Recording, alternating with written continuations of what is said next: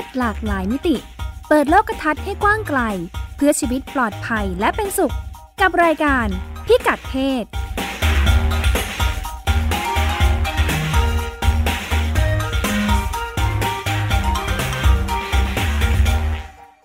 สวัสดีค่ะ ต้อนรับคุณผู้ฟังเข้าสู่รายการพิกัดเพศนะคะ กับดิฉันรัชดาธราภาค และคุณพงศธรสรธนาวุฒิค่ะ สวัสดีครับ คุณรัชดากับคุณผู้ฟังครับ ประเด็นของเราวันนี้ เรื่องอืม สาวใหญ่ในตลาดแรงงาน อ่า สาวใหญ่ในที่นี้หมายถึงได้อาไหมยุประมาณสาวเท่าใหไหร่ญ่ดิฉันก็รู้สึกตะขิดตะขวงใจกับคำนี้มาก รู้สึกมันแบบอืมมีความเก่าประมาณหนึ่งเนาะครับผมเอ่อในความหมายคือสักแบบทเวนตี้50ภาษาอังกฤษเขาจะทเวนตี้ plus อะไรอย่างนี้ใช่ไหมอ่าอ่าเราก็จะครับ plus ผมอีกสักเทอร์ตี้ยี่สิบอืมบวกสามสิบประมาณว่าห้าสิบขึ้นนี่คือกลุ่มที่50เราจะขึ้นพูดถึงในวันนี้ อืมเรื่องราวเป็นยังไงของคุณมงคลธรลองมาดูต่างปบ้านระเทศแล้วเดี๋ยวกลับมาดูบ้านเราสิ บ้านเราวัยห้าสิบนี่ถือว่าใกล้เกษียณแล้วนะนับถอยหลังแล้ว นับถอยหลังอีก10ปีใกล้เกษียณอ่าอ่า บางที่เกษียณแต่ห้าสิบห้ามันก็จะไกลบางที่มากอ้าวเดี๋ยวนี้เดี๋ยวนี้เกษียณเร็วใช่ไหมฮะอืม ปกติเอกชนเนี่ยอาจจะห้าสิบห้าหกสิบอืในมของราชการใช่ไหมอ่าครับผมอย่างผู้ชายออฟฟิศผู้หญิงไอ้เกษียณเท่ากัน เท่ากันเท่ากันเท่ากันมาเท่ากันโอเคอ่เมืองนอกอาจจะไม่มีประเด็นเกษียณขึ้นอยู่กับว่าอยากเกษียณเมื่อไหร่ค่อยเกษียณเอกชนถ้าไม่ใช่เป็น อ่าเอกชนก็ตามอยกทำงานได้ก็ทำไป อยากจะทำก็ทำได้ ถ้าสมมติบางที่ไม่มีนโยบายอย่างเงี้ย แต่ว่าถ้ามีก็อาจจะโดนสุ่มเสี่ยงเหมือนกันนะว่า เลือกปฏิบัติเรื่องอายุหรือเปล่าทำไมถึงต้องให้แกบังคับเกษียณตอนถ้าอายุเท่านี้ อาจจะโดนฟ้องร้องได้ในจริสงหๆตอนรัฐเด็กๆเนี่ยสงสัยเหมือนกันเนาะแบบว่าเอ๊ะอืมตอนตอนจบมาใหม่ ๆ เนี่ย ด้วยความแบบเป็นเด็ก ๆ เข้าใจว่าการเกษียณอายุเกษียณโดยกำหนดอายุเนี่ยมีแต่ในราชการครับพอมาเจอเอกชนอ้าวทำไมต้องกำหนดด้วยเนาะ เอกชนอืมไม่เห็นน่าจะมีข้อจำกัดอะไรเลย อืมอาจจะมีเป็นข้อกำหนดไว้มานานแล้วอย่างนี้ก็ยังไม่ได้ปรับเปลี่ยน เปล่าจริงๆเขาไม่อยากจ้างคนอายุเยอะไง เงินเดือนมันอ่าสูงก็เอาออกไปจะได้จ้างคนใหม่เงินเดือนน้อยอ่าอันนี้ก็เลยเป็นประเด็นวันนี้ที่จะมาคุยกัน แล้วก็ค่ะเป็นประเด็นผู้หญิงด้วยเพอพิกัดเพศค่ะของเรา ค่ะ เขาบอกว่าผู้หญิงวัยห้าสิบพลัสเนี่ยครับในที่ทำงานทุกวันเนี้ยเยอะมากเลยนะ เยอะในระดับที่ประมาณสี่สิบเปอร์เซ็นของคนทำงานอะที่ไหนที่ไหนสหรัฐ ในสหรัฐเกินห้าสิบห้าอายุค่ะเกินห้าสิบห้าด้วย และในอนาคตจะเยอะเป็นสองเท่าจากผู้หญิงในช่วงวัยแบบวัยเริ่มต้นทำงานก็คือ อายุเรียนจบใหม่ๆครับ ไม่เกินยี่ห้ายี่หกคือมันจะเยอะเป็นสองเท่า เพราะว่าคนผู้สูงอายุจะเพิ่มขึ้น ยังไม่เห็นอะตัวเลขของเราที่เป็นเป็นเส้นแบ่งขนาดนั้นเนาะแต่ว่าดิฉันอืมเนี่ยเคยมีข้อสังเกตว่าเอ๊ะตอนที่รุ่นดิฉันจบจบมาใหม่ ๆ แล้วทำงานอะประมาณครับสัก สักสาม20ปีที่แล้วยี่สิบอ่าครับสามสิบโอ้ยเดี๋ยวจะทำให้แบบเหตุการณ์สับสนสักสามครัสิบบผมปีที่แล้วเนี่ย เวลาเราอืมเข้ามาอยู่ในองค์กรสื่อเนาะเราจะเห็นว่ารุ่นพี่ซึ่งเป็นหัวหน้าของเราเนี่ย จะโตกับเราประมาณสี่ห้าปีเอง เป็นหัวหน้าอายุห่างแล้วกันไม่มากใช่ถ้าแบบโอ้โหเจอรุ่นใหญ่สี่สิบห้าสิบเนี่ย จะเป็นน้าเป็นอืมลุงเลยนะ จะรู้สึกแบบโหอาวุโสมากเลย ต้องเป็นปูอืมชนียบุคคลขององค์กรมีอยู่ไม่กี่คนหรอก จะต้องไหว้เจอหน้าต้องไหว้นอกนั้น พี่ๆทั้งนั้น หัวหน้าทั้งอืมเพื่อนร่วมงานเนี่ยอยู่ประมาณสี่ห้าปีก็ก็ถือว่ารุ่นพี่ที่ดูแลงานแล้ว แต่ว่าพอมาถึงทุกวันเนี้ย มีข้อสังเกตเหมือนกันว่า เด็กที่เข้าทำงานใหม่อะอืมมันเป็นชนกลุ่มน้อยมากเลยอะ แทรกเข้ามาได้ปีละไม่กี่คนนะปีละไม่ไม่กี่กี่คนคนเนี่ยเป็นในเหมือขนณะโควที่ต้าใช่คือเพราะว่าคนเก่าไม่ออกไง คนเก่าเออไม่ได้ออกง่าย ๆ ไม่ได้เกษียณกันครับเยอะเนาะ อืมอายุงานนานทำงานมาสิบใช่สิบทำปีให้เราเห็นว่าเอ้ยถ้าเทียบแล้วเด็กรุ่นนี้เนี่ยมีรุ่นพี่พี่ของเขาอืมเนี่ยคือสี่สิบห้าสิบทั้งนั้นเลย ก็คือห่างกันประมาณสิบกว่าปีพูดง่ายไม่ใช่สิบกว่าปีอะยี่สิบขึ้นยี่ไปสิบยี่สิบยี่สิขึ้บนไปอัพซึ่งแต่ละอุตสาหกรรมอาจจะต่างกันเนาะอ่าเงื่อนไขก็คือในในงานสื่อเนี่ยก็อาจจะเป็นอายุสามสิบปีที่แล้วเนี่ยคือสื่อโตมากทำให้มันกวาดคนเข้ามาเยอะอ่าครับ และคนเหล่านี้ไม่ออกไปไหนในช่วงสามสิบปีที่ผ่านมาก็ยังอยู่กันๆก็มีทั้งผู้ชายผู้หญิงทีนี้เป็นผู้หญิงเนี่ย โดยเฉพาะผู้หญิงที่อายุงานนานๆแล้วก็อายุหลังห้าสิบพอมาถึงในที่ทำงานปุ๊บมันเจอสองเรื่องครับคุณรัชดา คือหนึ่งคือเป็นผู้หญิงก็จะรู้แล้วคือเป็นผู้หญิงเนี่ยสถิติโลกเขาบอกเลยว่าเออผู้หญิงอะมักจะได้เงินเดือนน้อยกว่าผู้ชายโดยเฉลี่ย ภาพรวมทั้งหมด ผู้ชายได้เลื่อนตำแหน่งเร็วกว่าอยู่แล้ว ได้นั่งหัวโต๊ะเป็นผู้อำนวยการเป็นผู้บริหาร ระดับสูง ในขณะที่ผู้หญิงก็มักจะเป็นพนักงานทั่วไปธรรมดาอย่างนี้ครับ ทีนี้พอมีเรื่องวัยก็คือมันอายุเกินห้าสิบแล้วอะก็จะถูกเหยียดวัยอ่า เป็นผู้หญิงด้วยแล้วก็มีอายุเพิ่มประบวกมาอีกก็คือมีทั้งสองเด้งเลย คือจะถูกเลือกปฏิบัติในที่ทำงาน อ่า อย่างแรกคือจะรู้สึกว่าตัวเองเนี่ยไม่เป็นที่ต้องการในที่ทำงาน คือที่ทำงานเนี่ยจะมองว่าความสามารถจะลดลง อืมเขาเขามองเลยนะครับ ในขณะที่ผู้ชายเนี่ย ผู้ชายสูงวัยหรือว่าเป็นผู้ชายที่มีอายุการทำงานนานๆเนี่ยจะถูกมองว่าเป็นบุคลากรที่ควรค่าแก่การเก็บเอาไว้ ดูเป็นคนแบบมีภูมิฐานมีความสามารถ แต่ผู้หญิงเนี่ยจะถูกมองกลับว่าพออายุสูงขึ้นเนี่ย น่าจะเฉื่อยลงนะ น่าจะช้าลงทำอะไรแบบ คนในที่ทำงานไม่ค่อยให้ความสำคัญ ซึ่งก็เป็นหลายคนมีบทสัมภาษณ์ออกมาบอก ก็บอกว่าแต่ละคนคือก็รู้สึกว่าเพื่อนร่วมงานปฏิบัติกับตัวเองเนี่ยแย่ลง แล้วก็ที่ทำงานเหมือนไม่ค่อยผลักดัน ไม่ค่อยดันให้ตัวเองโตอีกต่อไปแล้วเพราะเห็นว่าอายุเยอะ อืม สิ่งที่เกิดขึ้นเขาบอกในออฟฟิศในสหรัฐนะครับ ก็คือผู้หญิงอายุเกินห้าสิบพวกนี้ก็จะถูกปล่อยทิ้งให้โดดเดี่ยว บริษัทไม่ปื้มไม่สนใจอย่างนี้ครับต่อนหน้านี้อาทิตย์ที่แล้วเราคุยกันเรื่องผมยาวผมสั้น อืม มันมีข้อมูลเพิ่มเติมด้วยว่าผู้หญิงที่สูงอายุเอ่ออายุสูงขึ้นระดับหนึ่งหรือว่าหลังแต่งงานไปแล้วอะไว้ผมยาวจะดูประหลาด แม้กระทั่งเออหรือแม้กระทั่งผมงอกนะครับผมเป็นสีเทาอะผมฝรั่งไม่เหมือนไทยจะเป็นผมงอกผมสีเทาก่อน อืม คือถ้าผมยาวแล้วผมสีเทาเงี้ยฝรั่งจะมองประหลาด คือไม่มีใครเขาไว้กัน ความคาดหวังคือ คาดหวังว่าจะต้องตัดผมสั้น พออายุเยอะต้องตัดผมสั้น อืมต้องตัดผมสั้นไว้ผมยาวดูแก่มีมีคำอธิบายไหมมีคำอธิบายก็คือเขามองว่าควรทาตัวให้สมวัยเขาใช้คำนี้ต้องทำให้สั้นเหรอ ผมวัยคือต้องผมสั้น ผมยาวมันเอาไว้ดึงดูดให้ผู้ชายมองมองเห็นแบบดึงดูดให้คนนู้นคนนี้เข้ามาหา แต่คุณน่ะ อายุปูนี่แล้วไม่ต้องไว้ผมยาวควรจะไว้ผมสั้น อ่า ก็เป็นข้อสังเกตเหมือนกัน อันนี้แบบไม่ไม่มีข้อมูลในไทยหรอก ไม่มีใครทำวิจัยเนาะแต่เท่าที่เห็นเนี่ย คือก็สังเกตอยู่ว่าทุกคนพออายุเพิ่มขึ้นเนี่ย ผมจะสั้นขึ้นเรื่อยๆอืม ด้านหนึ่งก็ คือด้านหนึ่งคิดว่าเป็นเรื่องการดูแลเนาะพออายุเยอะขึ้นภาระมันเยอะการจะมาดูแลผมยาวมันก็ใช้เวลาใช้ทรัพยากรมากกว่า แล้วก็ดิฉันเชื่อว่าหลายคนเจอปัญหา อาจจะคล้ายคล้ายกันไหมไม่แน่ใจสภาพผมมันจะต่างกัน พออายุเยอะขึ้นเนี่ยเหมือนกับว่าการร่างกายมันไม่ได้บำรุงไปทุกส่วนอะ่ะผมอาจจะเป็นส่วนหนึ่งที่สารอาหารไปไม่ค่อยถึงสภาพมันจะไม่ดีเหมือนตอนอายุน้อย อ่าหลายคนก็จะแก้ปัญหาตัดสั้นสั้นดีกว่า อืมเป็นหนึ่งเหตุผล เออมันมีสัมภาษณ์เขาก็บอกว่าคุณผู้หญิงส่วนใหญ่นะครับ จะเริ่มตัดผมตอนหลังตัวเองแต่งงาน มีลูกปุ๊บแต่งงานปุ๊บอย่างเงี้ยตัดผมสั้นเลยขี้เกียจไว้ยาวแล้ว ไม่รู้จะไว้ทำไม จะไปหาแฟนใหม่ก็ก็ไม่จำเป็นเพราะว่ามีแฟนแล้วแต่งงานเรียบร้อยแล้วนี่ครับคือผู้หญิงส่วนใหญ่ก็จะตอบกันประมาณเนี้ยรู้สึกว่าลำคาญไม่ต้องไว้แล้ว ไม่ต้องแบบทำให้ตัวเองสวยดูแลตัวเองน้อยลงจะเป็นคำตอบประมาณนี้ ดูแลตัวเองน้อยลง เพราะว่าแต่งงานแล้วต้องไปดูแลครอบครัวครับกลับกลับมาที่ผู้หญิงอายุเกินห้าสิบในที่ทำงานเขาบอกว่า พอเจอเรื่องแบบนี้ปุ๊บอืมก็ทำอะไรไม่ค่อยได้อะเพราะว่าอายุเยอะ คือกลัวว่าถ้าไปสู้หรือว่าไปเถียงกับบริษัท ว่า เอ้ยทำไมบริษัททำไม่ถูกนะ หรือต้องการเรียกร้องกับเออฝ่ายบุคบริหารทรัพยากรบุคคลอย่างเงี้ยครับฝ่าย HR ก็รู้สึกไม่ค่อยอยากไม่ค่อยคุ้ม เพราะกลัวว่าจะถูกสั่งให้ลาออกหรือว่าแล้วแล้วพออายุประมาณเนี่ยครับ กลัวว่าไปสมัครที่อื่นอะจะไม่ได้ อืม กลัวว่ารายได้จะได้ไม่เท่าเดิม ประมาณนี้ ทีนี้ที่ที่คุณมงสะทอนบอกว่า คนกลุ่มนี้เป็นคนกลุ่มใหญ่ไหมคือกลุ่มใหญ่ เป็นกลุ่มใหญ่ไม่ดูไม่มีอำนาจต่อรองเลยอะเหมือนเขาบอกว่าเป็นกลุ่มล่องหนในในในสังคมเหมือนกันครับคุณรัชดามีแต่จำนวน มีแต่จำนวนมีจำนวนแต่ไม่มี ไม่มีปากมีเสียงพูดง่ายๆ คือที่ทำงานไม่ค่อยให้ความสำคัญต้องกระจายกันตามจุดต่างๆ ใช่ แล้วด้วยความที่เป็น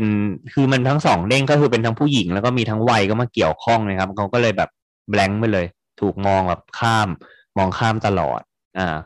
บริษัทก็จะมองว่าเนี่ยอายุเยอะแล้วไม่ต้องอะไรเยอะ เดี๋ยวเดี๋ยวก็เกษียณแล้วหรืออะไรเดี๋ยวเดี๋ยวก็คงจะออกไปแล้วอย่างนี้ครับ ทีนี้มีการสัมภาษณ์เหมือนกันอันนี้มาจากสำนักข่าวฟอ f r o m n e w c o m นะครับเขาไปสัมภาษณ์ความรู้สึกผู้หญิงอายุห้าสิบเลยห้าสิบว่ารู้สึกยังไงเนี่ยในที่ทำงานเนี่ย คุณรู้สึกว่าเขาปฏิบัติกับคุณดีไหมแค่ไหน เขาบอกว่าส่วนใหญ่เนี่ยบอกว่าโกรธนะที่ทำงานมาหลายปีแบบทุ่มเทมาให้กับบริษัทมาทั้งชีวิตนะครับมายี่สิบสามสิบปี สิ่งที่ได้คือถูกผลักใส่ให้เหมือนเป็นคนชายขอบในออฟฟิศอืม ถูกผลักให้เหมือนเป็นคนชายขอบในออฟฟิศแล้วก็มักจะถูกล้อเรื่องอายุ แบบอายุเยอะแล้วนะเอออะไรอย่างเงี้ยหงุดหงิดกุ้นงานเพราะาอายุเยอะใช่ไหมอะไรอย่างเงี้ยครับ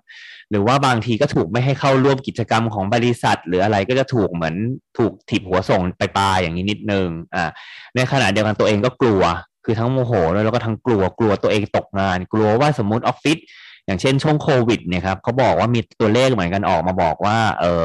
พอโควิดระบาดผู้หญิงสูงวัยนี่ก็คือถูกเลถูกเลถูกถูกไล่ออกจากงานก่อนเลยตกงานก่อนกลุ่มแรกเลย อืม เพราะส่วนใหญ่มักจะทำงานในภาคธุรกิจที่เป็นภาคบริการหรือว่าภาคการขายเป็นส่วนใหญ่ก็เลย ไม่สามารถ work from home ได้ครับ ไม่ใช่เป็นงานที่เป็นไอทีด้วยแล้วก็ด้วยความที่เป็นคนรุ่น baby boomer ใช่ไหมอายุห้าสิบ baby boomer หรือ gen x นะครับ ก็เลยยังใช้เทคโนโลยีอย่างเงี้ยไม่ค่อยเป็น เพราะฉะนั้นก็เลย work from home ไม่ได้ ก็เลยมีปัญหาตามมาในสาระที่คุยกันว่า ตอนนี้ก็คือคนสูงวัยผู้หญิง โดยเฉพาะผู้หญิงนะครับ มีเงินไม่พอใช้ไม่ก็ไม่มีเงินจะใช้ตอนเกษียณอายุกันทุกวันนี้ อืม อันนี้ฝั่งอเมริกาไปแล้วเรา อันนี้เป็นข้อมูลจากฝั่งอังกฤษฝั่งอังกฤษมีประเด็นใหม่น่าสนใจเหมือนกัน เขาบอกว่ามันมีประเด็นเรื่องหนึ่งที่ที่ทำงานเนี่ย เราไม่ค่อยพูดถึงกัน อันนี้เป็น office friendly เหมือนกันในรูปแบบหนึ่งเหมือนกันนะครับ คือเรามักจะพูดถึงอย่างเช่น ถ้าพนักงานมีลูก ถ้าพนักงานมีห้องให้นมลูกหรืออะไรเงี้ยเป็นนโยบายสนับสนุนการมีครอบครัวหรือแม้กระทั่งบริษัทที่คำนึงถึงพนักงานที่มีประจำเดือนอะไรเงี้ยเขาก็บอกว่าก็มีประเด็นนี้คุยเหมือนกันนะ แต่ในทางกลับกันเนี่ย เราเคยคุยกันไหมว่าแล้วถ้าพนักงานเนี่ยที่หมดประจำเดือนเนี่ย มันต้องมีมาตรการอะไรคุ้มครองหรือเปล่าในอังกฤษเขาคุยกันอยู่เขาบอกว่ามันมักจะถูกเลือกปฏิบัติในที่ทำงานครับ ผู้หญิงที่หมดประจำเดือนแล้ว ในรูปแบบใดรูปแบบหนึ่งด้วยแหละ อืม เอ่อต้องบอกก่อนว่าไอ้เรื่องหมดประจำเดือนนะครับ อาการมันจะไม่เหมือนกันทุกคน แต่ว่าในในในหลายรายนะครับ คือพฤติกรรมจะเปลี่ยนไปอย่างเพราะว่าฮอร์โมนในร่างกายมันเปลี่ยน ก็จะมีอาการหุนหันฉุนเฉียวพันแผ่นอย่างนี้ครับ แล้วก็หลายหลายคนยอมรับด้วยนะครับ ว่าเออโฟกัสงานอะไรไม่ค่อยดีเหมือนแต่ก่อน แต่ในขณะเดียวกันเพื่อนร่วมงานก็จะไม่ค่อยเข้าใจว่าเนี่ยสงสัยเพราะอายุเยอะแล้วก็เลยนี่หาว่า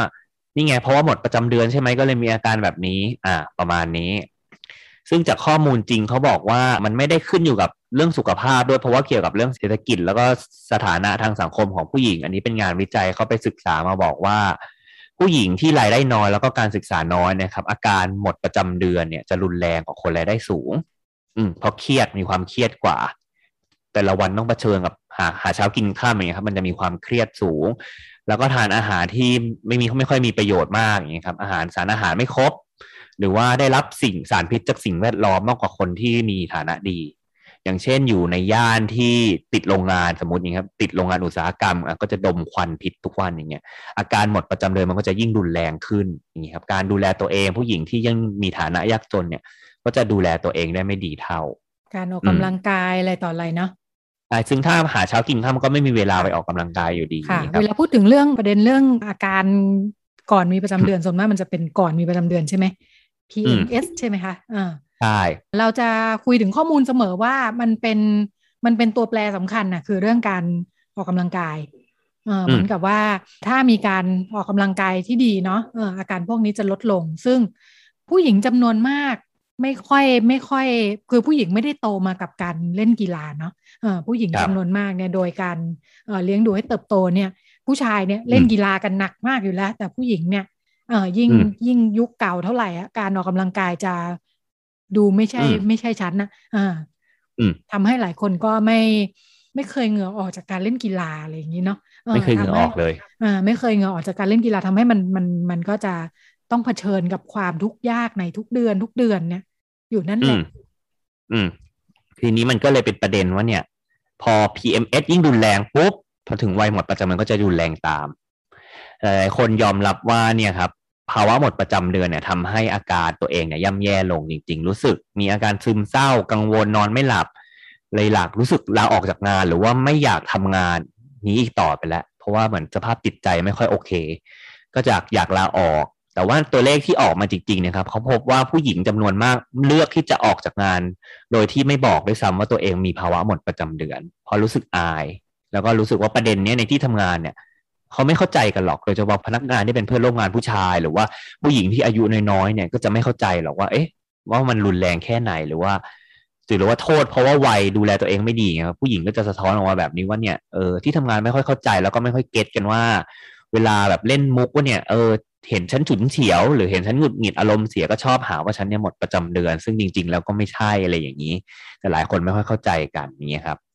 อืม ทีนี้เขาบอกว่าผู้หญิงเนี่ย มันก็มีแนวโน้มด้วยนะว่า นอกจากการที่ไม่ได้ฝึกให้ออกกำลังกายนะผู้หญิงเป็นเพศที่ต้องดูแลคนอื่นเยอะเออเป็นเพศที่ถูกคาดหวังให้ต้องดูแลคนป่วยอะ่ะหรือว่าผู้สูงวัยในบ้านหรือว่าลูกอย่างเงี้ยครับ อันนี้มันมีเคสไปสัมเออเป็นเคสของเว็บลงเว็บไซต์โอปราเหมือนกันสัมภาษณ์ผู้หญิงคนหนึ่งคือ แกบอกว่าสามีแกป่วยมันเป็นโรคเส้นเลือดในสมองแตก แล้วตัวแกเด็กก็อยู่ในวัยห้าสิบ แล้วก็ลูกอยู่ประมาณแบบเรียนมัธยมนี่ครับเรียกกำลังเรียนอยู่เลยเผอิญเผอิญคือสามีป่วยปุ๊บตัวเองก็ต้องแบ่งเวลาทำงานมาดูแลสามี เสร็จปุ๊บพอมันเจอเรื่องเครียดๆอะไรแบบนี้ครับ ต้องมานั่งดูแลสามีลูกก็ต้องหาข้าวหาน้ำเรื่องที่โรงเรียนอย่างงู้นอย่างนี้ ตัวเองกลายเป็นว่าเครียดมากจนหมดประจำเดือนไปเลย อืม สุดท้ายก็คือต้องปรึกษาหมอว่าเนี่ยเออมันอาการมันรุนแรงอะ่ะ เออหมอก็บอกว่ามันเกิดจากความเครียดที่คุณต้องเผชิญกับความเครียดในเรื่องงาน ดูแลลูก ดูแลสามีที่ป่วยอย่างเงี้ยครับเออดูแลเรื่องการเงินครอบครัว เพราะว่าตอนนี้มีรายได้ทางเดียวและทางเนี้ยทำยังไงในครอบครัว คือมันเป็นเพศที่มีแนวโน้มว่าต้องรับภาระเยอะในครอบครัวด้วยครับ เพราะฉะนั้นการดูแลผู้ป่วย ซึ่งมันมีความเครียดสูงก็จะทำให้ตัวเองเนี่ยมีสุขภาพที่ไม่ดีตามไปด้วยในท้ายที่สุดมันส่งผลให้ภาวะหมดประจำเดือนเนี่ยยิ่งรุนแรงตามขึ้นไปอีก อืมโดยเฉพาะผู้หญิงทุกวันนี้ได้โดยเฉพาะอย่างคนไทยอย่างเงี้ยจะถูกคาดหวังให้ผู้หญิงต้องออกไปดูแลพ่อแม่ที่แก่เฒ่าอย่างเงี้ยครับ ก็จะคิดว่าน่าจะมีเยอะ แต่แต่ไม่รู้มีข้อมูลบ้างไหมนะอืม อืมมีข้อมูลค่ะ เท่าที่ไปดูเนาะแต่ว่าไม่ได้หลายจุดอาจจะไม่ได้ลงรายละเอียดขนาดนั้นเนอะเออรายงานชิ้นนี้น่าสนใจแล้วก็ไม่ค่อยเห็นใครทำเรื่องนี้เท่าไหร่อของธนาคารแห่งประเทศไทยนะคะ แบงก์ชาติเนี่ยทำไว้เมื่อสักสองสามปีที่แล้วเนาะเออ แล้วก็เป็นประเด็นที่นอกจากไม่ถูกพูดถึงแล้ว ดิฉันก็เห็นมีอยู่ชิ้นนี้ชิ้นเดียวเนี่ยแหละเสนอขึ้นมาแล้วก็เงียบไปไม่มีใครสารต่อเลยนะ ทั้งทั้งที่เออชงมาเลยรายงานชิ้นนี้ชงมาเลยว่าเป็นปัญหานะคะ ใช้ชื่อว่าสังคมสูงวัยกับความท้าทายของตลาดแรงงานไทย ประเด็นคือ ประเด็นที่ทางแบงค์ชาติพยายามจะสื่อสารก็คือ ไทยเป็นสังคมสูงอายุเนี่ย ทุกคนรับรู้ทั่วกันเนาะแต่ว่า ความห่วงกังวลแล้วก็การเตรียมพร้อมเพื่อจะรับสังคมสูงอายุเนี่ยมักจะไปคิดถึงเรื่อง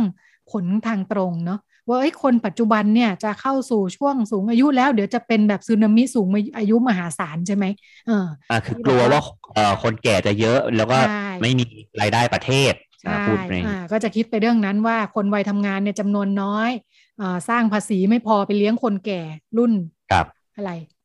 X Generate Gen X ใช่ไหมคะเออ Gen X ซึ่งมีประชากรจำนวนมาก Baby Boomer จะเฒ่าไปกว่านั้นละอ่า ซึ่งอาจจะยังอยู่ด้วยนะเออแกก็ไม่ไปไหนง่ายเนื่องจากเทคโนโลยีการแพทย์ดีขึ้นใช่ไหมอ่าครับผม Gen X ซึ่งเป็นมวลมวลมวล Gen X ก้อนใหญ่เนี่ยนะ ก็จะเป็นซึนามิที่พัดเข้าไปในอีกช่วงหลายปี หลายปีไหมอีกไม่กี่ปีข้างหน้าเนี่ยนะคะ เตรียมเกษียณกันเนี่ย คนกังวลเรื่องผลทางตรง ก็จะไปมาลุมมาตุ้มกันเนี่ยว่าแบบเออเดี๋ยวจะแก่ก่อนรวย เงินจะไม่พอใช้หรือเปล่ายังเก็บเงินไม่ได้เลย เดี๋ยวจะเกษียณแล้ว เพราะฉะนั้นทำไงดีหนึ่งขยายเกษียณดีไหมจากห้าสิบห้าหกสิบขยายไปอีกอราชการก็เริ่มขยายใช่ไหมคะ หรือว่าหลายที่ก็เริ่มเตรียมอาชีพเนาะดิฉันเห็นองค์กร เอกชนเองเอาห่วงพนักงานก็จะมี มีการเตรียมอาชีพให้พนักงานด้วยหลังเกษียณจะทำอะไรอะไรอย่างนี้นะคะ หรือว่าครับผม เตรียมดูแลเรื่องสุขภาพ อ่าก็จะมีคนคิดว่าเอ้ยถ้าสุขภาพดูแลตั้งแต่วันนี้ตอนแก่จะไม่ลำบาก อ่ารายจ่ายเรื่องดูแลสุขภาพอาจจะไม่ต้องแบกมากอะไรอย่างนี้นะคะ ซึ่งทั้งหมดที่พูดมาเนี่ย คุ้นๆเนี่ยเนาะมีแต่เรื่องการเตรียมตัวในอนาคตสำหรับคนวัยทำงานในวันนี้ แต่ประเด็นที่แบงค์ชาติต้องการชี้ให้เห็นคือ จริง ๆอะผลทางอ้อมเนี่ยมันกระทบแล้ว หมายถึงคนทำงานในวันนี้เนี่ยถูกกระทบแล้วจากสังคมที่เริ่มสูงอายุเนี่ยแปลว่า มีผู้สูงอายุที่ต้องดูแล และพบว่าคนทำงานคนวัยทำงานของไทยเนี่ยมีการออกจากตลาดแรงงานสูงและเร็วกว่าหลายประเทศโดยเปรียบเทียบนะคะ หมายถึงอะไรการออกจากตลาดแรงงาน คือโดยเฉลี่ย แบงค์ชาติพบว่าคนไทยเนี่ยอายุ 45 เฉลี่ย 45 เนี่ยเลิกทำงานแล้ว ไม่ต้องรอเกษียณ 55 60อะเฉลี่ย 45 เนี่ยไปแล้ว เฉลี่ย 45 แปลว่า มันมีเรียกว่าอะไรนะ ทางเศรษฐศาสตร์คุณพงศธรเวลาพูดเป็นค่าเฉลี่ยแปลว่าจำนวนหนึ่งน้อยกว่านั้นจำนวนหนึ่งจำนวนหนึ่งอาจจะสี่สิบสามสิบกว่าอาจจะใช่อาจจะสี่สิบลงมาสามสิบอะไรอย่างนี้นะคะ และสาเหตุหลักที่ทำให้คนเหล่านี้ออกจากออกจากการทำงาน การทำงานอันนี้หมายถึงการการจ้างงานในระบบเนาะการเป็นลูกจ้างมีเงินเดือนประจำนะคะ ที่ต้องออกไปก็คือ เพราะว่าต้องดูแล อ่า ผู้สูงอายุและเด็ก อ่า อืม ผู้สูงอายุนี่ทีก็น่าจะเป็นพ่อแม่ พ่อแม่หรือญาติหรือคนป่วยด้วยนะ การมีคนป่วยในครอบครัว แล้วก็ถ้าออกไปดูแลเด็กก็คือกลุ่มที่คนวัยทำงานที่อายุน้อย ในวัยที่มีลูกค่ะ ก็ต้องออกไปดูแลลูกนะคะ กลุ่มเนี้ยยังไม่มีใครพูดถึงเลยว่าเฮ้ยมันมีคนของเราออกไปเต็มเลย ยุทธศาสตร์ชาติยี่สิบปีปีหกศูนย์ถึงเจ็ดเก้าเนี่ยก็มาลุมมาตุ้มไปพูดถึงเรื่องในอนาคตที่ยังยังเกิดไม่ชัดเนี่ยนะคะคนในรุ่นเรายังไม่แก่ เนี่ยเตรียมตัวยังไงแต่ว่าตอนเนี้ย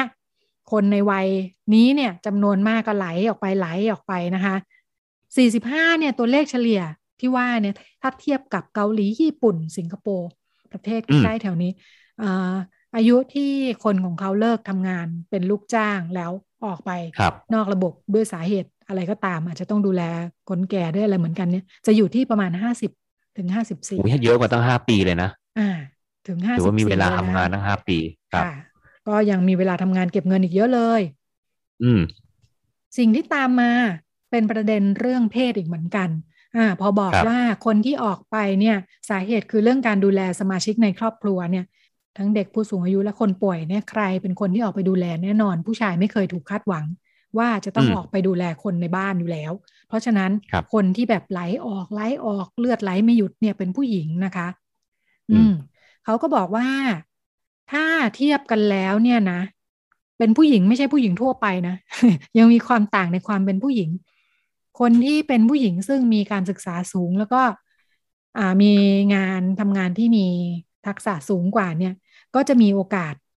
การทำงานนานกว่านะคะอ่าคือค่าเฉลี่ยค่ามีนเนี่ยผู้หญิงกลุ่มที่การศึกษาสูง ทักษะสูงมีตำแหน่งหน้าที่ดีเนี่ย จะทำงานนานกว่า ในขณะที่คนที่ไหลออกไม่หยุดเนี่ยเเขาพบว่าเป็นกลุ่มแรงงานนะคะ ที่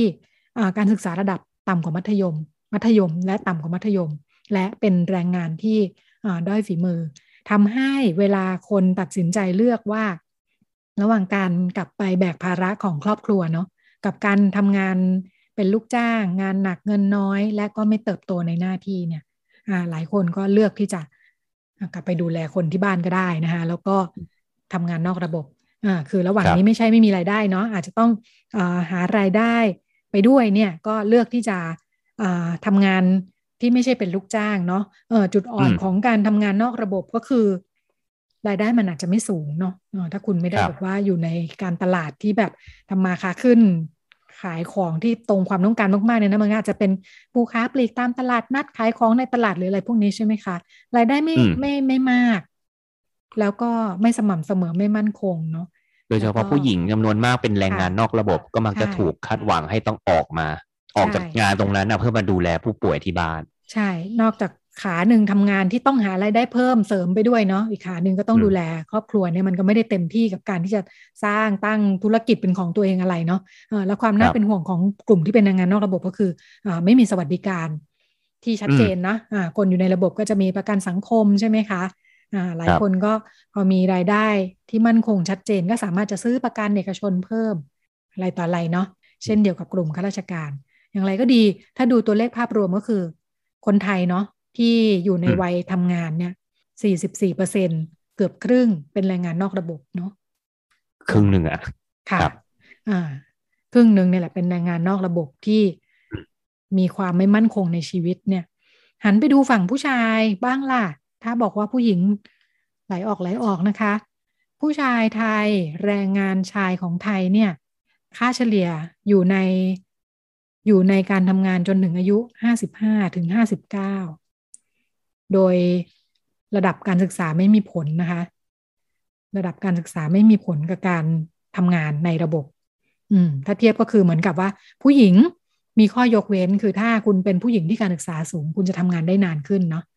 ในขณะที่ผู้ชายไม่ว่าจากการศึกษาสูงหรือไม่ก็ตาม คุณสามารถทำงานไปจนถึงอายุห้าสิบห้าถึงห้าสิบเก้าอืม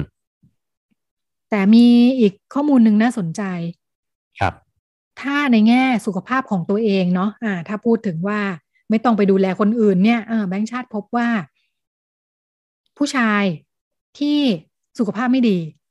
อ่า เมื่อเปรียบเทียบแล้วเนี่ย เป็นสาเหตุของการ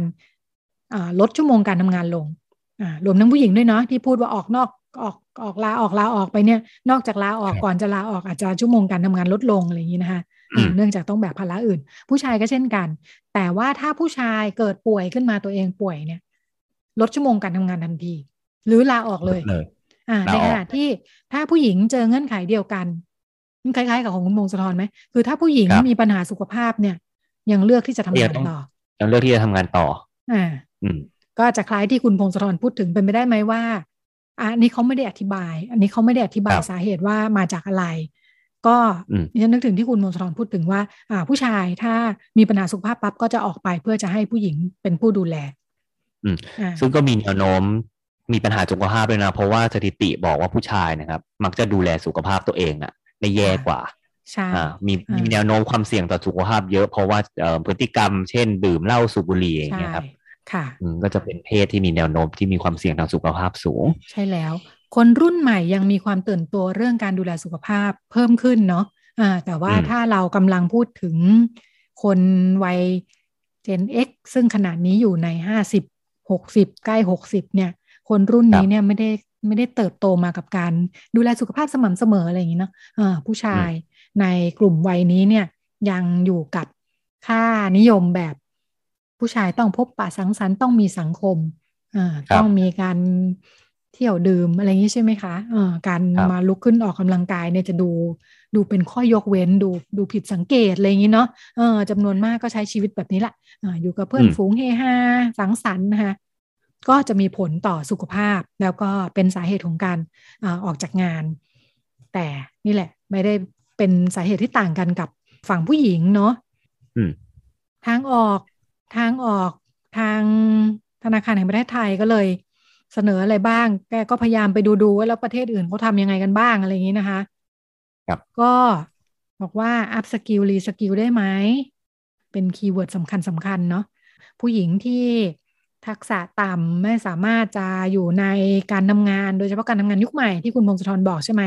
เน็ตเนิร์ดก็ไม่ค่อยจะเป็นเนี่ย คอมพิวเตอร์ก็ไม่คล่องเนี่ยอก็อาจจะต้องมีการเสริมทักษะ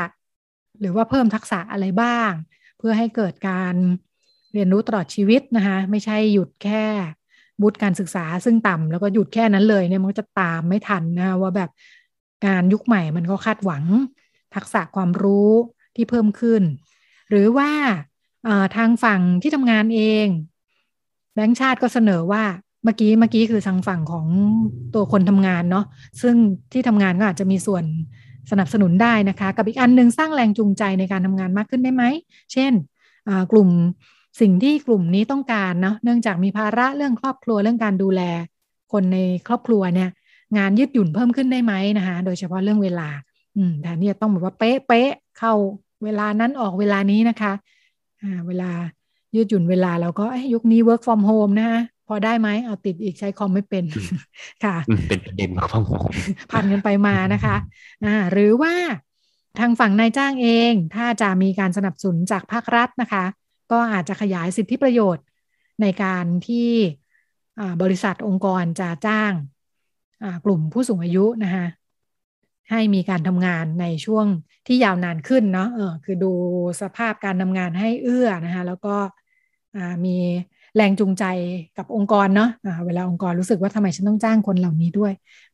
เงินไปจ้างเด็กดีกว่าเนี่ยรัฐก็อาจจะชดเชยให้ว่าจ้างกลุ่มนี้เนาะจะได้มีสิทธิประโยชน์เพิ่มขึ้น มีงานอีกชิ้นหนึ่งที่ย้อนกลับไปดูแล้วนึกถึงประเด็นนี้นะคะ ของอาจารย์เนื้อแพรเล็กเฟื่องฟู จากคณะเศรษฐศาสตร์จุฬาลงกรณ์มหาวิทยาลัยอ่าดิฉันมีโอกาสได้ไปฟังฟังอาจารย์นำเสนองานในเวทีนะเมื่อประมาณปีสองปีนี่แหละตอนนั้นจัดร่วมกับทางสมาคมเพศวิถีนะคะ ใช้หัวข้อการเสวนาว่าความเหลื่อมล้ำในมิติเพศสภาพเนี่ยนะอาจารย์เนื้อแพรนำเสนอประเด็นเรื่องความความเหลื่อมล้ำเรื่องเพศนี่แหละในการทำงานเนาะอาจารย์ก็ไล่มาเลยนะคะ ตอนนั้นเนี่ยข้อมูลเนี่ย อาจารย์บอกว่าจริง ๆ แล้ว ในระดับประถมมัธยมประถมเนี่ย ทุกคนเข้าเรียนทั้งเด็กผู้หญิงและเด็กผู้ชายไม่ต่างกันเนาะ ในการศึกษาขั้นพื้นฐานเนี่ยทุกคนเรียงหน้ากันเข้ามาทุกคนต้องได้เรียนเนี่ยเป็นการศึกษาภาคบังคับเนี่ยนะครับปฐมไม่ต่าง จะเริ่มมาต่างเล็กน้อยตอนหมอต้นอ่าคนที่เริ่มหลุดออกไปคือเด็กผู้หญิงอ่าถ้าคือจริงๆมีหลุดทั้งเด็กผู้หญิงเด็กผู้ชาย ถ้าเด็กผู้หญิงหลุดออกไป สาเหตุที่อาจารย์เก็บข้อมูลมาคือท้อง ท้อง ถ้าท้อง ก็จะทำให้ต้องออกจากการเรียนนะคะแล้วก็ชีวิตเปลี่ยนเป็นคุณแม่ไปทำงานเลยกลายเป็นผู้ใหญ่ตัวเล็ก ๆ เนี่ยนะแต่ถ้าเป็นผู้ชายเด็กผู้ชายที่หลุดออกไปก็จะเป็นเรื่องของการปรับตัวเพื่อให้เข้ากับระบบการศึกษาเนาะะก็จะหลุดออกไปช่วงมอต้นแบบนี้รวมทั้งมอปลายด้วย พอจนถึงมหาวิทยาลัยเนี่ยก็จะพบว่า ผู้หญิงเยอะกว่าเนาะะบ้านเราเนี่ยผู้หญิงเรียนมหาวิทยาลัยเยอะกว่าอยู่แล้ว อ่ามันมีมันมีความต่างในช่วง มัธยมปลายด้วยที่อาจารย์ให้ข้อมูลมาคือ สายสามัญเนี่ยผู้หญิงเรียนเยอะกว่าผู้ชายอยู่แล้วเนาะอันนี้คือมุ่งพุ่งเป้าจะเข้ามหาวิทยาลัยใช่ไหมในขณะที่ผู้ชายเนี่ย หันไปเรียนอาชีวะ ไปเรียนปวชเนาะะเรียนช่างเรียนอะไรก็ตามเนี่ยในขณะที่ปวชต่างๆ เนี่ยมีผู้หญิงอยู่แค่ แค่ไม่ถึงครึ่งนะคะสามสิบสามสิบกว่าเปอร์เซ็นต์เท่านั้นเอง พอจบมหาวิทยาลัยทั้งที่ผู้หญิงจบมหาวิทยาลัย สูงกว่าผู้ชายมากเนาะอ่าพอเข้าไปทำงานแล้วเนี่ย ก็พบว่าคนที่ทยอยไหลออกทยอยไหลออกก็จะกลับไปที่ข้อมูลของแบงค์ชาตินะฮะคนที่ทยอยไหลออกก็กลายเป็นผู้หญิงอีกเหมือนกัน อืม อืม ด้วยเหตุผลเรื่องการดูแลครอบครัว ครับสุดท้ายผู้หญิงก็คือไหลออกไปเรื่อยๆไหลออกในหลายจังหวัดเรียนมาสูงก็ต้องไหลออกอยู่ดีครับค่ะ ไม่แน่ใจอันหนึ่งที่ดิฉันแบบเอ๊ะเหมือนกันเนาะอาจารย์พูดถึงแนวคิดเรื่องว่าผู้หญิงไม่ต้องเรียนสูง มันยังมีอยู่ เออ มันมีแนวคิดมีอยู่ทุกวันนี้ เออ ว่าผู้หญิงไม่ต้องเรียนสูงก็ได้ เดี๋ยวก็แต่งงาน เดี๋ยวก็ไม่มีครอบครัวอยู่ดี ก็อันเป็นเป็นสาเหตุหนึ่งที่ทำให้ผู้หญิงจำนวนหนึ่งเด็กผู้หญิงจำนวนหนึ่งไม่ได้มุ่งมั่นเรื่องอการศึกษามากนะคะแล้วก็อาจารย์ไปสำรวจพบว่าในการรับสมัครงาน ซึ่งอาจารย์จะย้ำว่าบ้านเรายังมีการเลือกอยู่เนาะ รับสมัครงานที่รับแต่ผู้ชายเท่านั้นรับแต่ผู้หญิงเท่านั้นเนี่ย ถ้าเป็นตำแหน่งเดียวกันประกาศไว้อยู่ครับผมใช่ ถึงรัฐธรรมนูญจะบอกว่ามีไม่ได้และเรามีพรบความเท่าเทียมระหว่างเพศความเสมอภาคระหว่างเพศนะคะก็ยังต้องไปร้องเรียนไม่ได้ไม่ได้ทำให้มันหายไปโดยอัตโนมัติเนาะเออถ้าประกาศรับผู้ชายในตำแหน่งเดียวกันเนี่ยถ้าเขาระบุเป็นผู้ชายเงินเดือนจะสูงกว่าผู้หญิง และถ้า ในการสมัครงานในตำแหน่งเดียวกันถ้าไปสำรวจจะพบว่าในตำแหน่งเดียวกันผู้หญิงจะเรียกเงินเดือนน้อยกว่าผู้ชายอันนี้บอกอะไรหมายถึงผู้หญิงประเมินมูลค่าของตัวเองในตลาดแรงงานว่านายจ้างเขาให้ไม่เท่าผู้ชาย เพราะฉะนั้นก็จะเรียกเท่าที่ตัวเองคิดว่ามันจะถูกจ้างใช่ไหมซึ่งพบว่าต่ำกว่าผู้ชายนะคะครับก็เป็น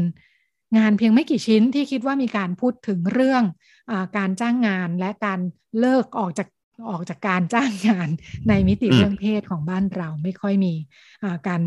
เปรียบเทียบให้เห็นในเรื่องความแตกต่างระหว่างเพศสักเท่าไหร่ น่าสนใจในขณะที่ของต่างประเทศพอไปดูแล้วมันมีหลายมิติมากเนาะทั้งเรื่องเศรษฐศาสตร์เศรษฐกิจที่ไปพันกับเรื่องสุขภาพ อะไรต่างๆมากมายค่ะ เป็นเรื่องราวที่นำมาฝากกันในวันนี้ ขอบคุณคุณพงศธรสำหรับข้อมูลจากต่างประเทศค่ะ ครับขอบคุณคุณรัชดาครับ ค่ะ แล้วก็เดี๋ยวเราไปกันต่อในช่วงเรื่องเพศเรื่องลูกกับคุณหมอโอค่ะ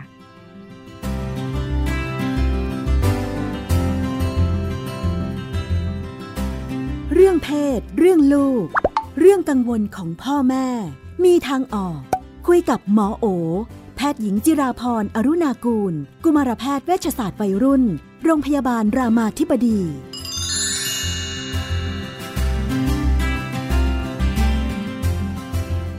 ในช่วงเรื่องเพศเรื่องลูกเราก็อยู่กับคุณหมอโอนะคะ สวัสดีค่ะ สวัสดีค่ะพี่นุ่นสวัสดีทุนผู้ฟังค่ะค่ะ วันนี้เราก็มาคุยกันว่าด้วยปัญหาของครอบครัวยุคใหม่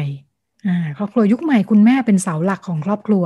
หลังๆ เริ่มเห็นเยอะนะค่ะบอกว่าของกรณีบ้านนี้นะคะ บอกว่าคุณแม่ทำธุรกิจของตัวเอง แล้วก็นี่แหละ รายได้ก็ดูแลทั้งครอบครัวนะคะดูแลส่งลูกเรียนโรงเรียนดีๆ อะไรต่ออะไร บอกว่าตอนแรกเนี่ย สมัยก่อนคุณสามีก็ทำงานประจำนะคะ แต่ก็มีปัญหาโน่นนี่บนๆก็เลยอ่างั้นลาออกมาช่วยกันละกันทำธุรกิจของตัวเอง อย่างไรก็ดีในที่สุดแล้ว เอ๊ะ ผ่านไปหลายปีพบว่าสามีไม่ใครได้ช่วยสักเท่าไหร่นะคะ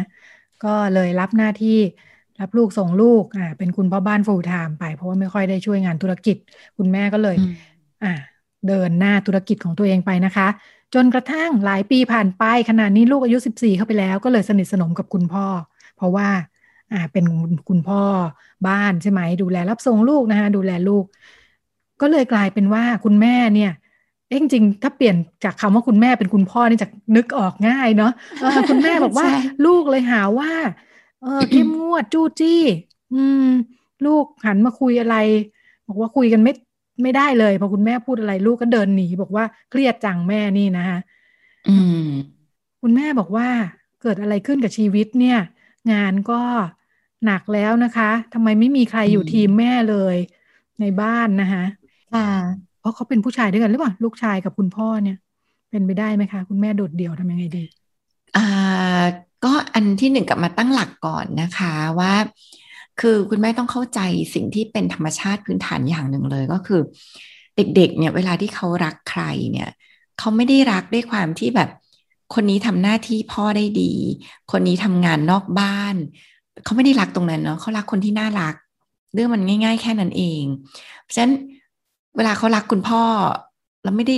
ดูอยู่กับเราแล้วเบื่อหงุดหงิดอะไรเงี้ย มันก็ต้องกลับมาถามตัวเองว่าเอ๊ะเราทำอะไร เราทำอะไรในที่นี้เนี่ย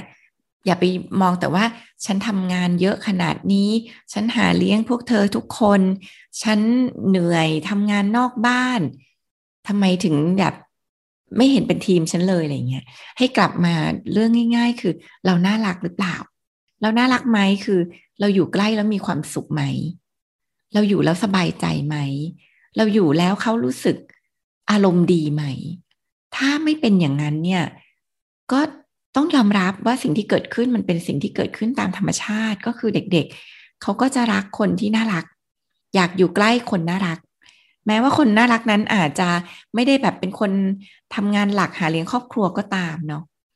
คือสลับกันเนี่ยคือสมมติว่าเป็นบทบาทสลับกันนะคะ ก็คือคุณแม่เป็นคุณแม่อยู่บ้าน เลี้ยงลูกเนาะดูแลลูกใส่ใจ แล้วก็คุณแม่เป็นคนอารมณ์ดีน่ารักเนี่ย ลูกเขาก็ชาคุณแม่แหละ คือแค่รักคนน่ารักอะ่ะมันก็ตรงไปตรงมา อยู่ใกล้ใครสบายใจเราก็อยู่ใกล้คนนั้นมันกลับมาเขาเรียกว่าตั้งหลักกับตัวเองก่อนนะคะ ความรักเนี่ยมันเป็นเรื่องบังคับกันไม่ได้ มันไม่สามารถจะมาบอกกันว่า ฉันเป็นแม่เธอเธอต้องรักฉันนะ ความรักมันเป็นเรื่องของความรู้สึกที่มันเกิดขึ้นเองโดยธรรมชาติ เพราะฉะนั้นเนี่ยให้กลับมาตั้งหลักกับตัวเองเนาะมองเห็นปัญหาที่เกิดขึ้นก่อน นะคะ การที่เราจะทำงานนอกบ้าน สามีไม่ได้ทำงานนอกบ้าน ไม่ได้เป็นเรื่องที่เราจะเอามาเป็นสิ่งที่จะแบบยกตัวเองเหนือคนอื่นเนาะจริง ๆ เราคือคนที่แบ่งกันทำหน้าที่เท่านั้นเอง เหมือนกับสมัยก่อน ยุคหนึ่งที่ผู้ชายก็ทำงานนอกบ้านผิง ดูแลในบ้านเนี่ย มันก็คือเรื่องแค่การแบ่งหน้าที่เราไม่ต้องมองว่าใครเพศไหน แต่มันเป็นเรื่องของการแบ่งหน้าที่กันทำในบ้าน ทั้งสองคนต่างทำหน้าที่ของพ่อและแม่กันอยู่ งั้นอย่าอย่าอย่าถือเขาเรียกว่า ความเป็นคนทำงานหาเงิน แล้วคิดว่าเราต้องมีอภิสิทธิ์เยอะเราต้องเหนือคนอื่น หรือทุกคนต้องฟังเราเนาะอันนี้ไม่เกี่ยวเราแค่ทำหน้าที่หน้าที่หนึ่ง ที่พ่อแม่ต้องทำโดยที่ตอนนี้เราแบ่งกันทำมันแค่แบบเป็นคนละเพศแบบที่สังคมบอกเท่านั้นเองนะคะ ซึ่งเดี๋ยวนี้จริงๆก็ไม่เป็นอย่างนั้นแล้วนะ เดี๋ยวนี้ผู้หญิงทำงาน นอกบ้านก็เยอะ ทั้งทำงานนอกบ้านทำงานในบ้านก็เยอะ ผู้ชาย ทำงานนอกบ้านและทำงานในบ้านด้วยก็มากนะคะเพราะฉะนั้นตรงนี้ก็เป็นเรื่องที่ต้องปรับใจละว่าไม่ไม่เอามาเป็นเรื่องที่แบบว่าเราจะเหนือกว่าใครเนาะเราแค่ทำหน้าที่ที่เราต้องทำกลับมาดูความไม่น่ารักของเราเนาะเอ๊ะมันมีอะไรนะ ที่ทำไมทำให้ลูกถึงไม่เข้าหา แต่จริง ๆ ภายใต้ความไม่น่ารักเนี่ย จริง ๆ มันเป็นความน่ารักนะ มันเป็นความห่วงใย มันเป็นความ รักที่มีกับลูกมันเป็นความเป็นห่วง เออทำไมลูกไม่เห็นสิ่งเหล่านี้ทำไมลูกไม่เห็นความเป็นห่วงทำไมลูกไม่เห็นความที่เราห่วงใยเขาทำไมเราเขาไม่เห็นความรักทำไมเขาเห็นแต่ความน่าเบื่อหน้าหงุดหงิดไม่น่าเข้าใกล้เนาะข้างใต้มันจริง ๆ คืออะไรนะคะ ไปดูจริง ๆ มันก็จะเป็นไอสิ่งที่เราใส่ออกมาเนี่ยมันไม่ตรงกับสิ่งที่เรารู้สึกอะเรารู้สึกเราเป็นห่วงเขาเรา เรารักเขาเราก็ไม่พูดออกมาเนาะแม่เป็นห่วงเราพูดแต่ว่าทำไมถึงได้ไม่เรียบร้อยแบบนี้ทำไมถึงได้สกรปรกแบบนี้ทำไมถึงไม่เป็นเด็กมีระเบียบแบบนี้อย่างเงี้ยมันก็เลยทำให้เขาเนี่ยรู้สึกไม่เห็น สิ่งที่ความที่เรารู้สึกอยู่ลึกๆ มันไปเห็นแต่ความชอบว่าคนอื่นของเรา ชอบจุนจ้านวุ่นวายของเราเนาะนั้น ก็อันดับแรกกลับมาไม่ตาตัวเองว่าเออจริงๆเราก็ไม่ได้แย่นะ เราก็เป็นคนที่หวังดีกับคนอื่น เราก็เป็นคนที่รักคนอื่น แค่วิธีการเท่านั้นเอง ที่มันทำให้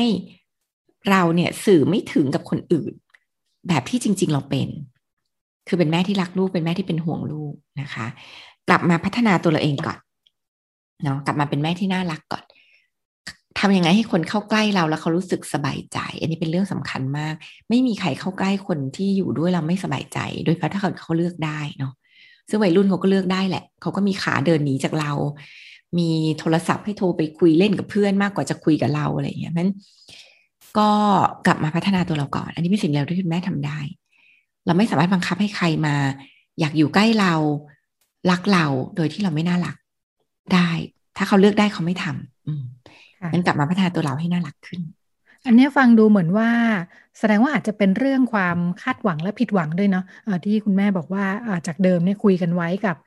คุณพ่อใช่ไหมคะว่าออกมาจะช่วยกันทำงานอะไรอย่างเงี้ย พออยู่ๆก็เฟดตัวหายไปเฉยๆแล้วก็ในมุมคุณพ่อก็อาจจะงั้นจะทำอันนี้แทนรับอันนี้แทนเนาะอ่าใช่ อาจจะเพราะไม่ได้มาคุยกันด้วยหรือเปล่าอันนี้ก็เป็นอีกอันหนึ่งนะคะ ที่บางทีคุณแม่ก็อาจจะเก็บอยู่ในใจเนาะแล้วเราก็ไม่เคยคุยกัน ว่าจริงๆ อยากให้ช่วยไหม หรือจริงๆ ไม่ต้องช่วยก็ได้แหละ ช่วยงานบ้านอยู่เท่านี้ก็โอเคละ อะไรเงี้ยมันมันก็เป็นเรื่องที่เราน่าจะลองคุยกันเรื่องความคาดหวังกับคุณพ่อนะคะว่า เอ้ยตอนนี้งานเราเยอะมากเลยอยากให้ช่วย หรืออาจจะฟังคุณพ่อแล้วคุณพ่อบอก โอ้ดูแลลูกนี่ก็เหนื่อยมากเหมือนกัน เราจะฟังแล้วรู้สึกว่า เออจริง ๆ ที่เขาช่วยอยู่ก็เยอะมากแล้ว ต่างคนต่างทำหน้าที่ที่ตัวเองถนัดก็อาจจะดี อันนี้ค่ะเป็นสิ่งที่จริง ๆ คุยกันได้เลยนะคะ เราเองก็จะได้ปรับเขาเรียกว่าปรับความคาดหวังเราให้เหมาะสมด้วยเนาะส่วนหนึ่งคุณพ่อเนี่ย เราจะได้ฟังเหตุผลเขาด้วยนะ ว่าที่เขาไม่อยากช่วยเนี่ยเป็นเพราะอะไรเพราเห็นแล้วทำได้อยู่แล้ว เราทำได้เก่งหรือบางทีอยู่ใกล้เราแล้วก็กลายเป็นปะทะกันซะมากกว่าทำงานด้วยกันทีไรปะทะกันทุกที ก็จะมีเหตุผลอะไรบางอย่างที่ทำให้คุณพ่อเขารู้สึกว่าเขาไม่ไม่ได้อยากเข้ามาอยู่พื้นที่ตรงนี้เหมือนกันนั้น การได้คุยกันเนี่ยก็น่าจะช่วยนะคะทำให้มันปรับจูนความคาดหวัง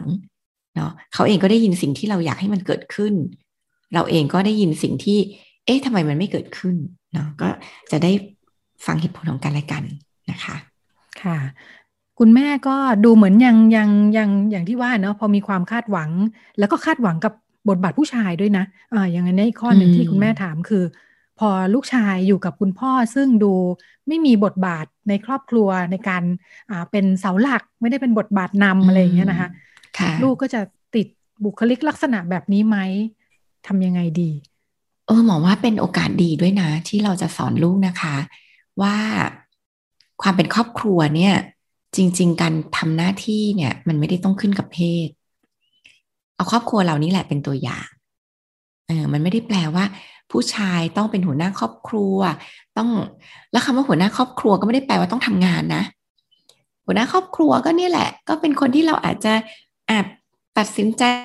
อะไรมาปรึกษา เป็นคนคอยดูแลคนในครอบครัวอะไรเงี้ยมันไม่ได้แปลว่า ต้องเป็นผู้ชายต้องเป็นหัวหน้าครอบครัวผู้หญิงเป็นหัวหน้าครอบครัวได้นะคะ ไม่ได้แปลว่าคนที่หาเงินคือหัวหน้าครอบครัวเนาะ ไม่ได้แปลได้ซ้ำว่าต้องมีหัวหน้าครอบครัวนะบางทีเราก็ถูกปลูกฝังว่าต้องมีหัวหน้าครอบครัวเอาจริงคือบางทีเราก็อยู่กันแบบไม่ต้องเป็นหัวหน้ากันก็ได้บางทีเรามีความสัมพันธ์กับเพื่อนเงี้ย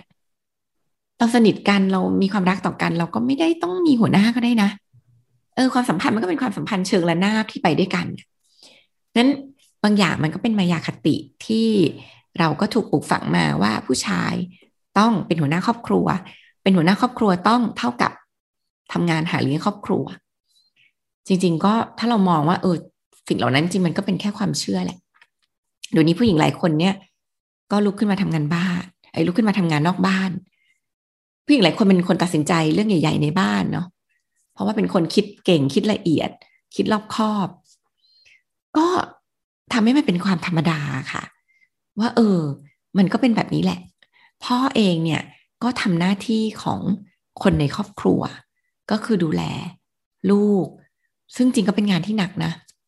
หลายคนนี่เลือกขอทำงานนอกบ้านซะดีกว่า ต้องมาทำงานในบ้านอะไรเงี้ยมันเราต่างคนแค่ทำหน้าที่คนละอย่างนะคะแล้วก็บอกว่าเป็นการดีด้วยซ้ำที่เราจะไม่ปลูกฝังความคิดกับลูกเนาะว่าเป็นผู้ชายต้องอย่างนี้ เป็นผู้หญิงต้องแบบนั้นอะไรเงี้ยก็ใช้ครอบครัวเราเนี่ยเป็นพื้นที่การเรียนรู้ ว่าเออครอบครัวมันมีบริบทที่แตกต่างกันทำไมแม่ถึงลุกมาทำงานบ้านไอ้ทำงานนอกบ้าน เพราะว่า งานนี้เป็นงานที่แม่ถนัด หรือจริง ๆ ถ้าเรายังคาดหวังให้พ่อขึ้นมาช่วยกันทำงานนอกบ้านด้วย ก็คุยกับพ่อได้นะคะ ลูกก็จะเห็นเลยว่าเออจริง ๆ ก็เป็นงานที่ต้องช่วยกันนะพ่อ มันก็เป็นพื้นที่ที่เราแบบ เติบโตไปด้วยกันเนี่ยเราก็สามารถบอกความคาดหวังของเราได้ เราสามารถคุยให้ลูกเห็นได้เลยนะคะว่า เออ อยากให้พ่อมาช่วยด้วย ตอนนี้แม่ยุ่งมากเลยงาน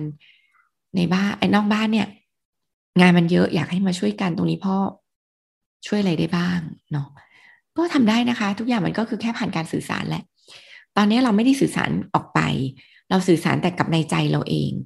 สื่อสารด้วยการตัดสินว่า ไม่รับผิดชอบไม่เอาไหนห่วย ไม่ดูแลครอบครัวไม่เป็นหัวหน้าอะไรเงี้ยจริงๆ เสียงที่พ่อคุยกับตัวเขาเองอาจจะเป็นไม่อยากเข้าไปยุ่ง ยุ่งแล้ววุ่นวาย ยุ่งแล้วทะเลาะกัน การพูดคุยจะทำให้อะไรมันง่ายขึ้นสำหรับบ้านนี้นะคะ เรื่องหัวหน้าครอบครัวเนี่ยอพอฟังแล้วก็นึกอยู่เหมือนกันนะว่าจริงๆต้องมีไหมแต่แล้วก็อีกแวบหนึ่ง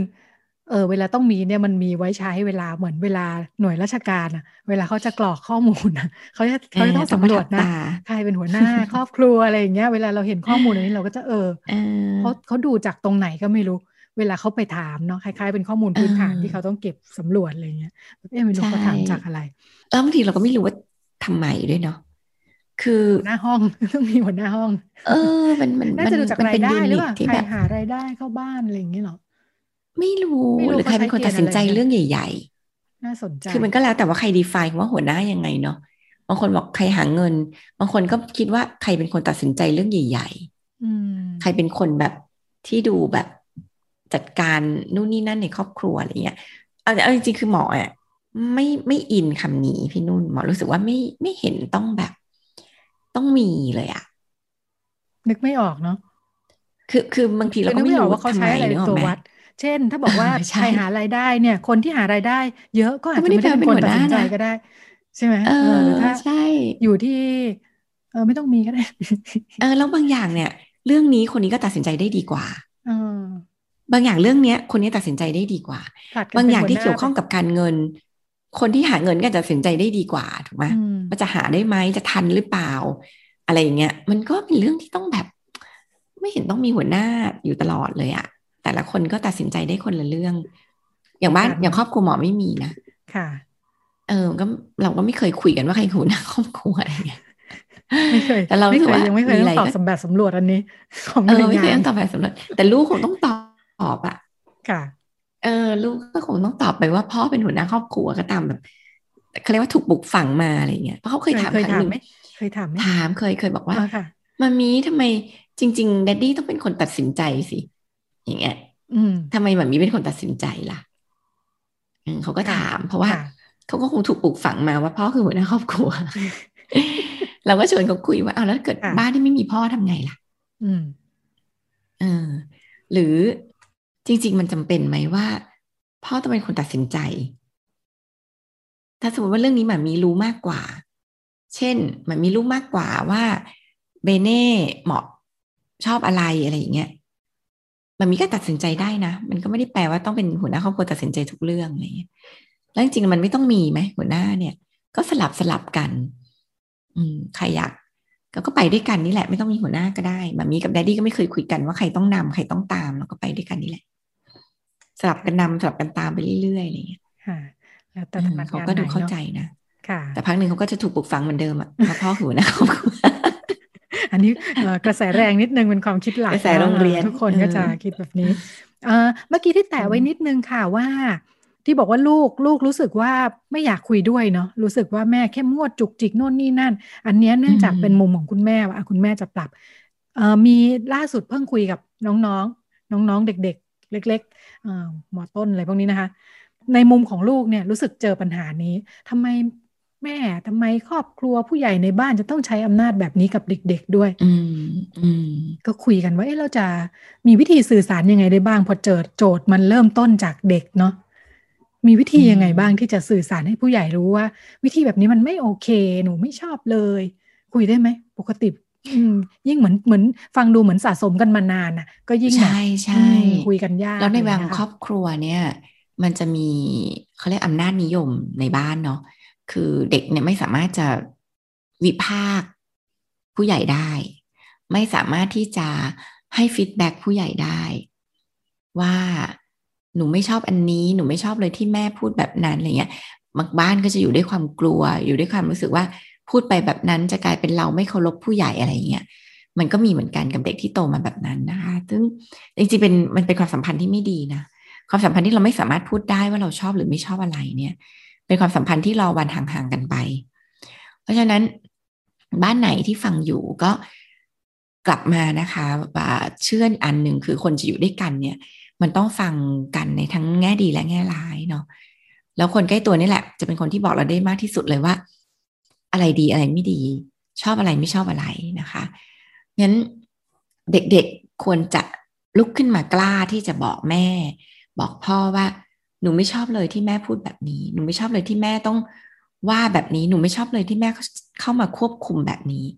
มันเป็นสิทธิพื้นฐานมาก ๆ เลยที่เราจะพูดอะไรออกไปในสิ่งที่มีการละเมิดกับตัวเราถูกว่าถูกคุกคามถูก รียบเทียบ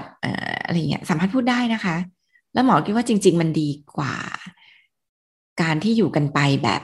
ไม่พูดแต่สุดท้ายก็คือรอวันห่างเนาะแล้วมันไม่ดีกับแม่ด้วย ไม่ดีกับพ่อด้วยนะคะ มันก็สามารถลุกขึ้นมาพูดได้เนาะสำคัญก็คือพูดยังไงอ่าถ้าพูดว่าแม่พูดจาแบบเนี้ย แย่มากเลยหนูไม่ชอบอย่างเงี้ย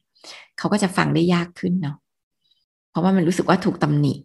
ถูกว่าเขาก็จะปกป้องตัวเองทำไม ฉันก็พูดอย่างนี้มาตั้งนานละแหมแค่นี้ทนฟังอะไรอย่างเงี้ยมันก็จะกลายเป็นเรื่องทะเลาะกันเนาะแต่ถ้าเราพูดที่เขาเรียกว่าเป็น I message เนาะขึ้นต้นประโยคได้ตัวเรา หนูอยาก หรือหนูไม่อยาก หนูไม่อยากให้แม่เปรียบเทียบหนูกับคนอื่น หรือหนูอยากให้แม่ถามหนูก่อนว่าหนูอยากทำอะไร อย่างเงี้ยค่ะ มันก็จะเป็นอะไรที่ ฟังกันง่ายขึ้น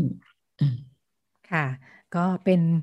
เรื่องราวของครอบครัวตัวอย่างที่เรามาคุยกันมีหลายแง่มุมให้พูดถึงอยู่เนาะปัญหาจากโจทย์ของคุณแม่เนี่ยจริงๆ แล้วก็อาจจะมีเรื่องต่างๆ อีกหลายแง่มุมที่ซ่อนอยู่ ก็เป็นมุมมองจากคุณหมอโอ ที่น่าจะเอาไปปรับใช้ได้กับหลายๆ ครอบครัวนะคะ แล้วก็วันนี้หมดเวลาแล้วค่ะดิฉันกับคุณหมอโอลาคุณผู้ฟังไปก่อน สวัสดีค่ะค่ะสวัสดีค่ะ ติดตามรายการได้ที่ www.thaipbspodcast.com แอปพลิเคชัน Thai PBS Podcast หรือฟังผ่านแอปพลิเคชัน Podcast ของ iOS Google Podcast Android Podbean SoundCloud และ Spotify ติดตามความเคลื่อนไหวของรายการและแสดงความคิดเห็น โดยกดถูกใจที่ facebook.com/thaipbspodcast